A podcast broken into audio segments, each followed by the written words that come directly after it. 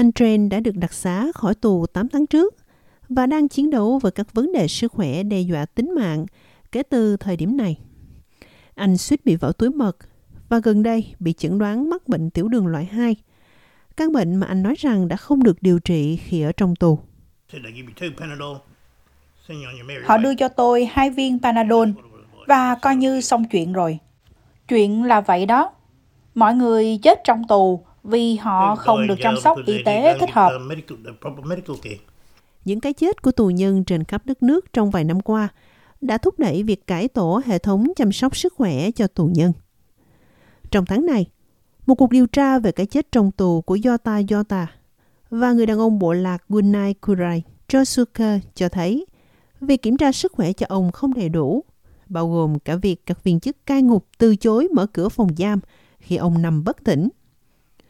Số lượng quá mức đàn ông và phụ nữ thổ dân cùng dân đảo Torres trong tù không phải là vấn đề mới. Đây là chuyện mang tính cơ cấu và hệ thống mà Úc chưa thể giải quyết thỏa đáng. Nghiên cứu đã liên tục chỉ ra rằng việc từ chối quyền tự quyết trong lịch sử đã đặt các dân tộc của những quốc gia bản địa vào thế bất lợi trong hầu hết mọi khía cạnh của cuộc sống, bao gồm cả chăm sóc sức khỏe, dẫn đến việc tăng cường tương tác với cảnh sát.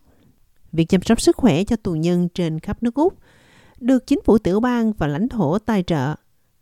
Điều đó có nghĩa là họ không được tiếp cận phúc lợi Medicare hoặc các loại thuốc được trợ giá liệt kê trong chương trình trợ giá dược phẩm.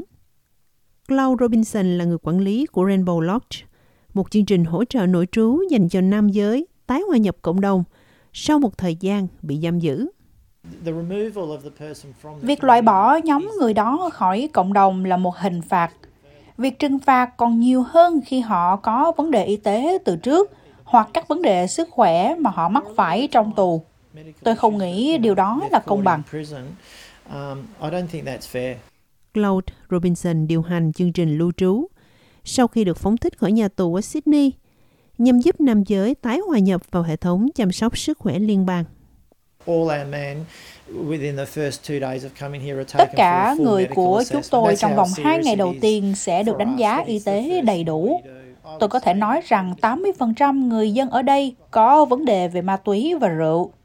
Tôi nghĩ hơn 90% có vấn đề về sức khỏe tâm thần và 60% người có các vấn đề từ trước như các bệnh tiểu đường. Chúng tôi nghĩ rằng nếu có sự chăm sóc liên tục giữa hệ thống tư pháp hình sự và y tế, người nộp thuế như chúng tôi sẽ chi trả ít hơn và mang lại kết quả tốt hơn cho những người chúng tôi làm việc cùng. Đó chính là điều mà Hiệp hội Y khoa Úc đang kêu gọi chính phủ liên bang thực hiện. Giáo sư Steve Robson là chủ tịch liên bang của Hiệp hội Y khoa Úc. Những người đặc biệt dễ bị tổn thương là người Úc, thuộc các gia đình thổ dân và người dân đảo Torres. Những người thường có nhu cầu về sức khỏe cao hơn các thành viên khác trong cộng đồng. Họ vốn đã ở thế bất lợi lớn hơn do những hạn chế về dịch vụ chăm sóc y tế mà họ có thể nhận được.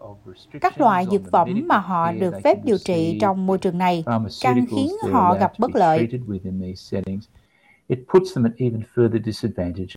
Người phát ngôn của Bộ Y tế nói với SBS News rằng, Ủy ban Cố vấn Phúc lợi Dược phẩm sẽ thảo luận về các vấn đề mà AMA nêu ra tại cuộc họp tiếp theo vào tháng 3.